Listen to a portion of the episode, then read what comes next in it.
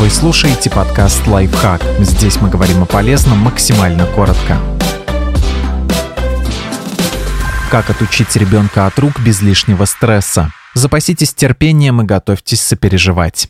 Когда можно начинать отучать ребенка от рук? Когда ребенку исполнится 6-8 месяцев, мама может начинать отлучаться по своим делам. Малыша при этом нужно оставить со взрослым, которого он хорошо знает, например, с родственником или няней. Начать стоит с 30 минут, а затем постепенно увеличивать время отсутствия. К году ребенок уже может оставаться без мамы по 4-5 часов 1-2 раза в неделю. Примерно с 8 месяцев у ребенка запускается процесс отделения от мамы. В это время он начинает передвигаться самостоятельно и осознавать, что он отдельный человек, у него есть свои желания, и они могут не совпадать с мамиными. Что она не управляется его криком или мыслью. Примерно в это же время можно начинать не брать ребенка на руки по первому требованию.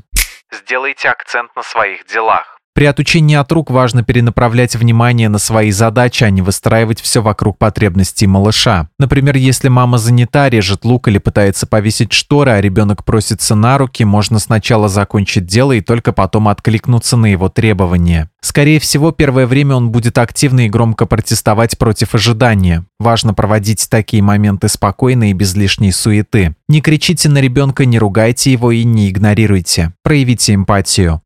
Научите ребенка успокаиваться эмоционально, а не телесно. Постепенно вводите новые способы снятия стресса. Например, если ребенок не ударился, а разозлился на игрушку, попробуйте для начала поговорить с ним, утешить словами и проявлением сочувствия. Здесь важно не притворяться, а действительно сопереживать ребенку. Понятно, что детские проблемы вроде упрямой пирамидки кажутся вам незначительными и даже смешными, но вы наверняка сможете отыскать в себе похожие эмоции, если вспомните, как долго собирали шкаф или случайно уронили на пол только что приготовленный торт. Подписывайтесь на подкаст «Лайфхак» на всех удобных платформах, ставьте ему лайки и звездочки, оставляйте комментарии. Услышимся!